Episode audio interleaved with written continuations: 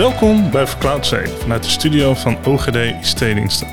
Elke twee weken geven wij een snelle update van de belangrijkste nieuwtjes op het gebied van Azure en Office 365, zodat je weer helemaal op de hoogte bent.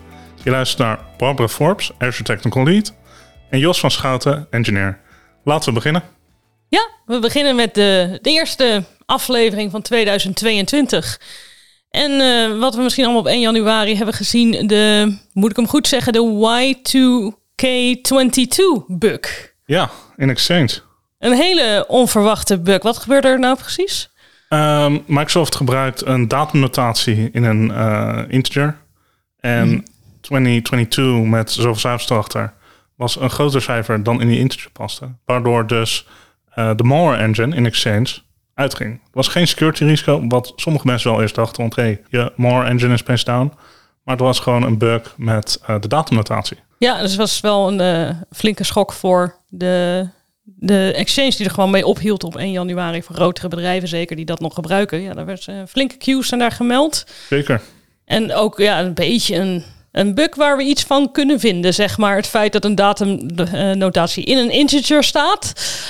Maar goed, ze ja. hebben het wel relatief snel opgelost. En de fix was prachtig. Ze hebben gewoon een update gepusht voor 34 december. Ja, precies. De oplossing was we halen het cijfer terug. Uh, dit heeft overigens te maken met dat de, een integer uh, heeft een maximum aantal. En dat zit ergens rond de 21 en dan heel veel nulletjes. Ja. En uh, dat ging mis zodra het met 22 begon. Dan is het te hoog voor een integer. Ja, maar 34 december, dat mag. Dus, Ja, en deze was een leuke, hadden we niet aanzien komen. Dus. Dat was niet het enige Microsoft nieuws qua updates die niet helemaal lekker gingen. Het was geen lekkere update maand uh, voor Microsoft. Nou ja, die laatste die is nu natuurlijk eigenlijk actief bezig. want die is afgelopen dinsdag. Kwam, Tuesday. Ja, met vrij veel toeters en bellen. Van nu graag even wat milde paniek, want dit is wel een vrij belangrijke security update. Ja, National Cyber Security Center kwam ook met, hey, er zijn een aantal advisories uit. Hi, hi, nu patchen, snel. En toen ging het toch op een paar plekken stuk. Ja, want toen bleek dat uh, zowel aan de clientkant als aan de serverkant, zowel Windows 11 als Windows 10 als server 2019, 2022 en 2012 R2 ja. kwamen issues naar boven. Ja, op de clientkant uh, was het eigenlijk voornamelijk de VPN-functionaliteit. Uh, IPsec VPN's ging gewoon stuk ja. met de geassocieerde update. En op servers ging er van alles mis. Ja, er zijn allemaal verschillende, nou wel specifieke serverrollen, maar uh, de uh, loop, loopjes, bootloopjes. Bootloopjes op domeincontrollers. De domeincontrollers bij de Hyper-V waar problemen kwamen. Servers met REFS storage. Eigenlijk best wel veel. Ja, en, en dat, uh, ja, dat moet je er dan nog eens keer bij hebben. En het lijkt erop dat uh, Microsoft de update inmiddels heeft teruggetrokken. Waar we wel vanuit kunnen gaan dat dat tijdelijk is. Maar er zijn, uh, is geconstateerd dat als je nu een uh, server een rollback doet, dat die dan ze niet opnieuw aanbiedt. Wat meestal betekent dat ze dan teruggetrokken zijn. Er is geen officiële statement gemaakt. Maar ja, het is wel een goede als je nu problemen met je servers hebt. Of je, als je hebt ze al gedraaid, je hebt nu problemen. Dan is dit moment om toch een rollback te doen. Zeker. en ook op je clients. Alleen is daar, we hebben al bedrijf gezien met Always On VPN. Ja. Die update is gepusht, dan gaat je VPN stuk. En met Always On, ja, succes. Ja, het is echt wel, uh, dat zijn de meer vervelende zaken om mee te maken te hebben. Het uh, nee, is uh, niet fijn. En zeker niet met zo'n zo'n belangrijke update. Ja, we zouden hier graag closure geven, maar we zitten er nog middenin. Maar Microsoft is niet de enige met onverwachte perikelen rondom updates. Ook een open source land ging er deze maand tot mis. Ja, nee, dat was ook de afgelopen week een opvallend ding wat gebeurde met een open source library van de JavaScript kant. binnen, voor degenen die er minder bekend mee zijn, binnen JavaScript is het wel de gewoon dat als je script schrijft, dat je gebruik maakt van de NPM library. Daar staan gewoon alle dingen zodat je ze zelf niet hoeft te schrijven. Voorkomen van dubbel werk. Dus is een heel handig concept, heel handig systeem. Want het zijn ook vaak dingen die worden dus community onderhouden. Dus die hebben, er zijn heel veel mensen die erop letten. Ze is vaak een hoge kwaliteit. En uh, dat, is, uh, die hele, dat hele ding is open source. Dus het wordt onderhouden door de community. Niemand krijgt ervoor betaald. En het is een uh, gezamenlijke effort, zeg maar. Maar ja, we hebben afgelopen week daar een van de risico's van gezien. En dat is een eigenaar van twee bekende libraries. Die eigenaar is uh, Marak Squares. En die is eigenaar van de libraries Faker.js en Colors.js. En die besloten die libraries te, te saboteren. Ja, hij deed een update wat uh, een, normaal gezien wordt als een security patch of een, een, een bugfix. En sloopte, daarmee, sloopte daarmee bewust uh, ja.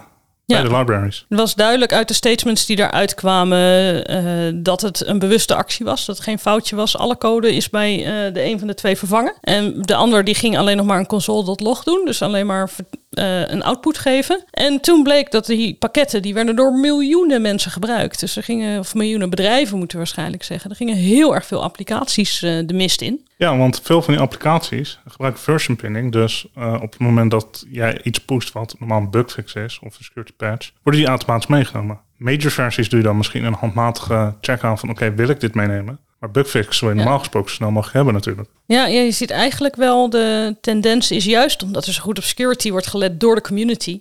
Ja. Is de tendens van nou, als je zolang je met de major goed zit, heb je geen breaking changes en uh, kunnen updates. Ja, dat ligt heel erg wel aan wat voor developers je in je team zitten natuurlijk. Zal niet overal zo zijn. Maar het is wel een goede om van uh, bewust te zijn. Dit was een groepsproject. Er hebben heel veel mensen aan bijgedragen. Maar er was er eentje die gewoon wel de macht had om uh, het stil te leggen.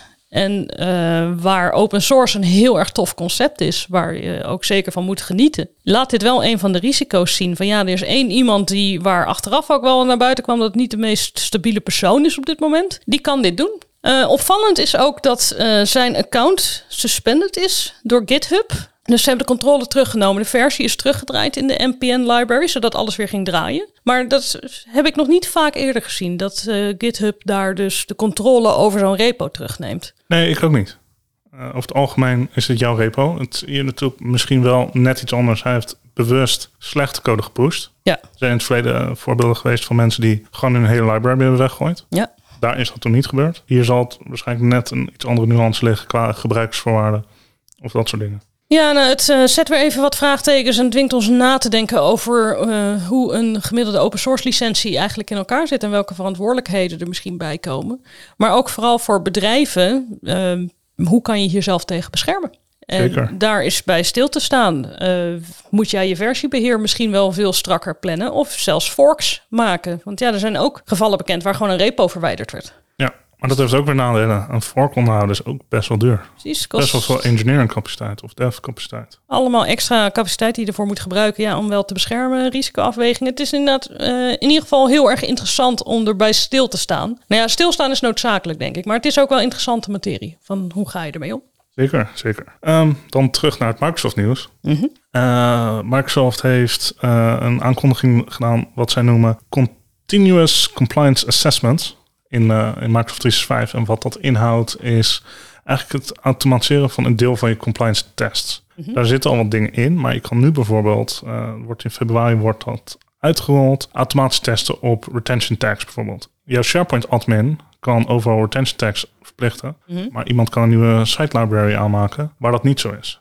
En met, um, dan moet ik het goed zeggen, continuous compliance assessments kan je Mhm. dus uh, je continu op testen. Als iemand een nieuwe library aanmaakt waar het niet is, dan krijg je gelijk een pingetje als compliance admin van hey, er is iets wat afwijkt. Dan heb je veel meer uh, controle over het veranderen van je omgeving en controle over al die admins die in je omgeving zitten, die dingen aanpassen. Dat het wel gebeurt volgens je compliance policy. Dat lijkt me zeker voor SharePoint, waar je veel dingen wil delegeren, lijkt me dat een hele belangrijke. Absoluut. Dus dit is een, uh, ja, het gaat in februari live. Dus dat is een hele interessant om te bekijken en om in te richten, denk ik. Er zitten meer dan 40 uh, nieuwe compliance tools in. Ik heb vooral wat dingen gezien van retention tags en uh, tagging, maar er zullen er veel meer zijn. Dus dat is uh, een goede om te bekijken. We zullen de links in de show notes meenemen. Ja, leuk. En dat geeft dus alerting. Er zal ook wel rapportages uit kunnen komen. Kan allebei. Mooi. Ja, dus dat zijn hele fijne tools. Die maken het leven een stuk eenvoudiger aan die kant. Absoluut. En tenslotte hebben we nog een klein nieuwtje over Teams. Um, er bestaat zoiets wat mensen misschien niet zullen weten tegenwoordig als Teams Consumer. Dat is uh, nieuw in Windows 11 en dat is eigenlijk een doorevolutie van de Skype voor consumenten. Dat ding waarmee je kan chatten. Dat ding waar je kan chatten en niks anders dan dat. De, wat we vorige keer de MSN... Uh, ja, de MSN uh, van Windows 11 in de podcast van een paar maanden geleden. Ja.